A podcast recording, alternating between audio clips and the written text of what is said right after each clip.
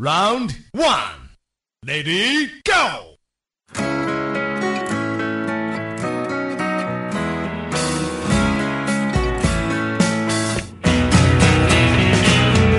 どうやってこうやってまたほら君と話そう我现在突然感觉啊，发广告的这些就发小广告的这些人群，其实也挺辛苦的。 我今天下班回家呢，我们家门把手上又挂着一个小广告，呃我也没看，反正就揉吧揉吧扔到那个垃圾桶里面了啊。其实这样也不对啊，万一有我有用的呢，是不是啊？那我们现在所处的这个生活呢，就是一个被广告包围着，铺天盖地的到处都是广告，是吧？尤其是我对一些视频网站意见特别大，你们收着人广告商的钱，让人家投广告，你们又收着这些用户的钱，让人家花钱去广告。我真的是太无良了，太无良了。所以就是我们身边到处都是广告，看个视频啊，听个歌啊，甚至听楚老师的节目都会有贴片广告。这这这，希望你们原谅我啊，谁都要吃饭嘛，对不对？其实我不反感广告，就像楚老师之前跟你们说做微商的一样，我我我根本一点都不反感在我朋友圈里打广告，只要东西 OK 就行。但问题是我特别反感，甚至有点害怕某一类广告，叫什么哈？我们称之为都市牛皮癣。主要呢就是特指那些分广泛分布于各地大街小巷的小广告。由于这个版式设计特别的简单粗暴，这个集体出现的时候啊，视觉审美效果特别的差，所以叫它牛皮癣。除了一些生活服务类外，哈，也有不少涉及违法的，比如什么什么迷药啊，什么透视眼镜啊，就专门看人打麻将的那种啊，对？我先表明一个态度，各位这种东西各位都不要去信，好吧？都都不要去信，而且更多时候我们都是拿它当一个玩笑来来来来来看待的。具体怎么回事呢？记得之前跟大学同学玩这个 真心话大冒险的时候啊，这主意是我出的，我觉得我自己真的太无耻了。大冒险，谁输了抱着电线杆，就抱抱着一根上面贴满小广告的电线杆子，大喊，要让所有人都能听见啊！我的病终于有救了。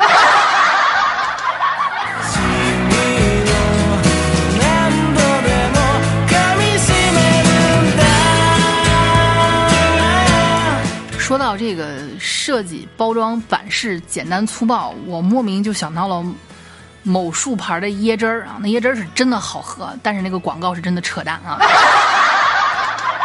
改天呢，再跟你们吐槽一下这个某树椰汁这个谜一样的版面和它谜一样的广告，请来了一堆大胸妹子，文案叫从小喝到大，你想表达啥啊？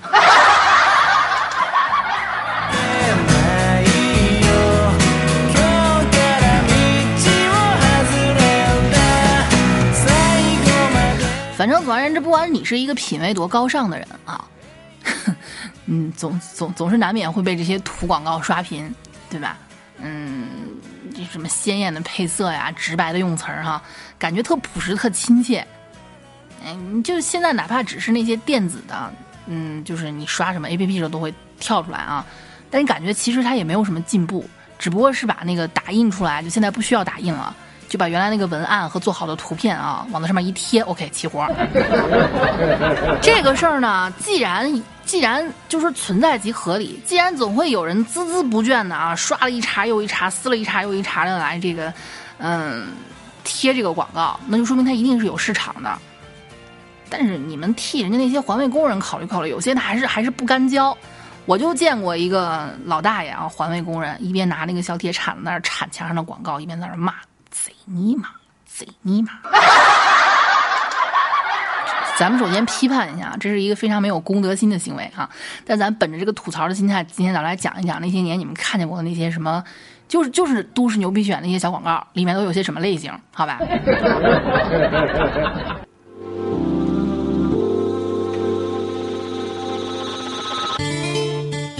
反正什么小弄堂里面呀，然后这个小广告上面啊，楼道里面、车站里面的墙上啊，无处不在的位置，再配上那个极具视觉冲击的大字儿啊，就是真的是辣眼睛。我不知道你们看没看过那个图，地铁里老大爷看手机里，你那个表情，就好像那句话：世上本没有广告，想搞钱的人多了，就有了广告。所以啊，那些令人就是就让人觉得真是神烦的那些广告，到底都卖过什么呢？对不对？还是我刚才那句话，既然有人孜孜不倦的贴，说明它有市场。我们不会信，不代表没人会信，好吧？那这期节目呢，也想跟大家说一下啊。哎呀，如果你有幸听到这期节目，而如如果你有幸是楚老师的听众啊，出了问题该找那些正规部门儿就找正规部门儿，靠这个其实是是没什么好结果的。你想，我如果劝你你不听，你可以想一下这个逻辑，连一个正儿八经的广告都都都都印不起，他能帮你解决啥事儿？我问你哈。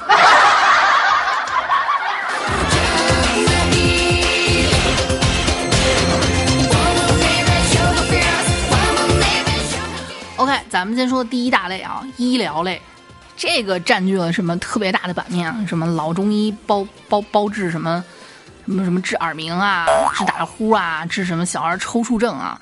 这个我在农村里经常看到，什么某某老中医专治哑巴，某某老中医专治小儿麻痹，什么三天见效。曾经我还见过最离谱的啊，什么某某老中医起死回生，什么死三天以三天以内死一天的救活。五十万，两天的救活一百万，死三天以上的救活三百万。嗯，人不活不收钱，我的妈呀！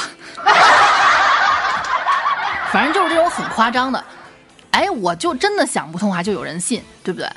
尽管啊，在日常生活当中，人们都特别不好意思的谈什么私密话题。我记得之前有一个治痔疮的药，哈，叫什么难言之隐，一贴了之，对吧？啊，还有女性的那个那个药。治什么的那药啊？难言之隐，一洗了之。哎，这两个厂商，你们过来把广告费给楚老师结一下。但是，咱们再怎么不好意思谈，再怎么避之不谈，再怎么避之唯恐不及啊，这类话题的小广告总能大大咧咧的出现在人群密集的地方。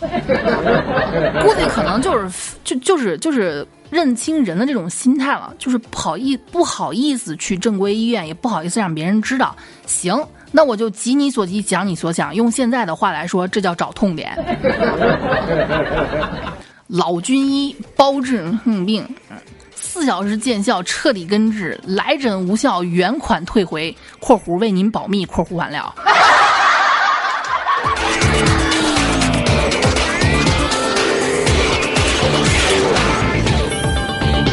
而且治的全是一些，你要说这是什么疑难杂症吧，这类还少。治的绝大部分是那些你特别不好意思说的病，什么从滋阴壮阳到无痛人流，从香港臭脚到腋下狐臭，凡是你着急又不好意思问的哈，老军医通通为您效劳。至于是不是老军医，或者以前在部队是不是只是个只是个兽医，或者根本就没有部队，他也不是个医，只是个厨子，啊，但凡杀过猪的都能给你讲出来什么地方是你的动脉。哎，如果你真的打了电话或者顺着地址三拐两不拐的啊，那个你看你这好不容易的，这个公交倒地铁，地铁倒单车，单车倒步行的，找到了一个阴暗的，然后下水道的水往上漫的，还滴答着一些不明液体的小巷子里面，百分之九十九啊，好吧，百分之一百二，你可能来到的是黑诊所。那时候呢，医生、护士或者有时候医生兼护士啊，对吧？整个诊所就他一个人。一般开始对你特别的就满脸堆笑，笑嘻嘻。可是你一旦躺上那张床，知道什么叫人为刀俎我为鱼肉吗？你这个身体控制权那可能就不归你自己了。嗯。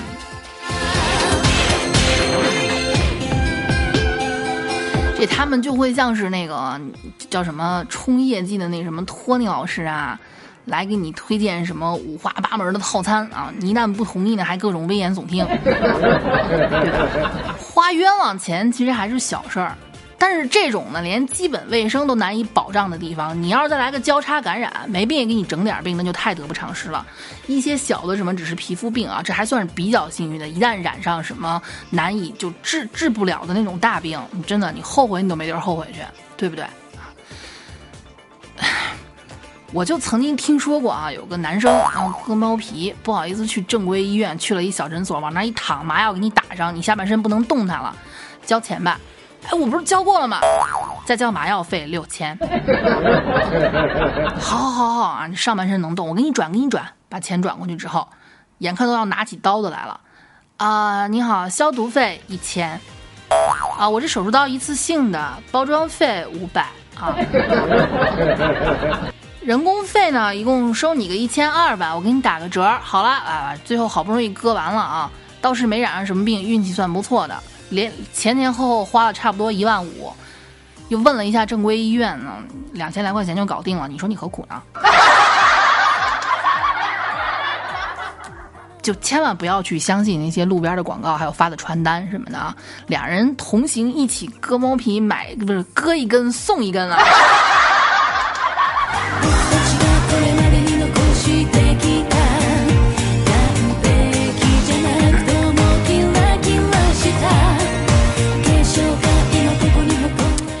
两天不知道你们有没有看这个新闻呢？叫什么量子什么玩意儿阅读法？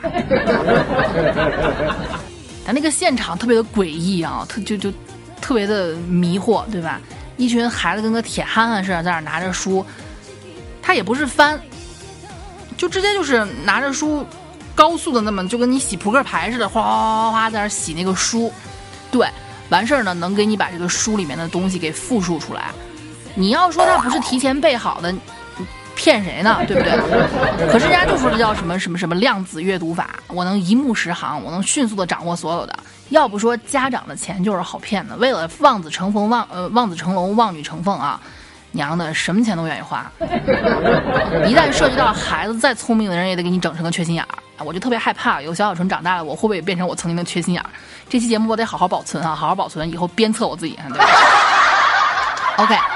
那这也就正中了一些小广告的下怀，他们呢就利用了家长这种望子成龙、望女成凤，就总想走个捷径，让自己家孩子出人头地的这样的一种心态。第二种小广告，轻轻松松上名校嘞。你说天下有那种不努力就能上名校的好事儿吗？有，哎，在人家的广告里还真有。就为了满足个人虚荣心和一些什么企业用工的需求啊。假证这些贩子们特别努力，学位证、毕业证、各种从业资格证啊，就没有人家办不了的，对吧？嗯，人人们办证还有脾气呢，这不是网上的一张图，我办证怎么了？屌你老母！你老擦我的广告，哇，够社会啊，牛牛叉上。现在呢，很多的证件都已经线上化了。你要是假的的话，在网上查不到，查不到就不算话，对吧？使得这个造假成本陡然增高。但是我们伟大的马克思曾经说过啊，如果利益超过百分之三百，这帮人就会铤而走险，践踏一切的法律，是不是？因为有利可图，造假手段依然是层出不穷，让你防不胜防。办个假证就算了，你交了钱连假证都不给，这事儿就很过分了，对不对？各种轻信广告被骗的例子，你们网上去搜一搜啊，比比皆是。然后我就曾经 还看过一个这样的广告，叫“祖传办证（括弧民间造假第二名）”，特别想知道第一名是谁哈，还是什么天是老大，老子是老二哈，我自称老二，没人敢称第一，对吧？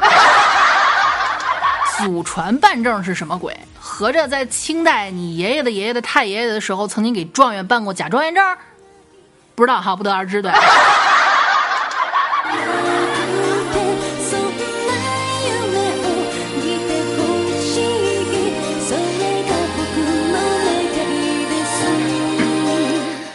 事情的，一般套路啊，咱们都知道，正规的地方先给你办事，办完再收钱，或者收取一点点的那个，就是叫什么定金，然后完成之后付尾款。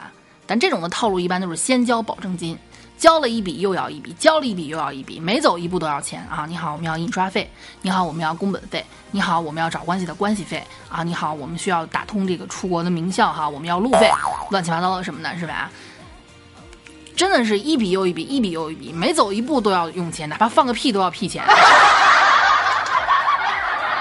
但是人就是这种心态，就好像赌博一样，你就想要那个结果，这事儿已经开始了，箭在弦上，不得不发呀，不知不觉啊，把自己全部家产都搭进去了，也有，对吧？还有一些高考代考啊，什么四六级作弊这种小广告啊，风靡在学校各个厕所的角落里面，隐蔽角落。你说找了个蹲坑蹲下去，哎，门一关，四六级 VIP 包过诚招代理，巴拉巴拉的。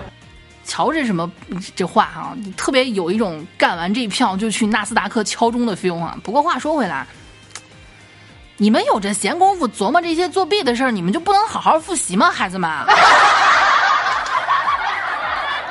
对不对啊？嗯，毕竟像我这种走上社会的老阿姨，我必须得语重心长教育你们一句啊，因为我知道我的这个听众里很多都是些学生，本着我的这个这么这么一点点还没泯灭的良知上，我跟你们说，书到用书书到用时方恨少。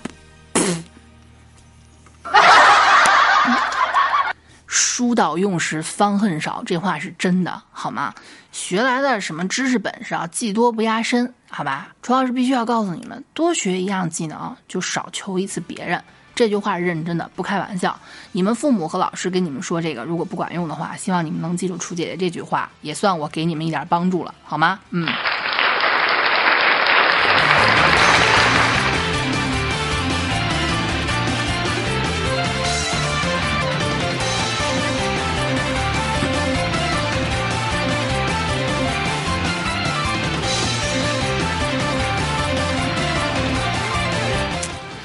突然向着严肃的地方发展过去了啊，是不是？反正还是跟各位说啊，出了事儿解决事儿，好吧？想要让自己呢能够有一个好的前途，就努力。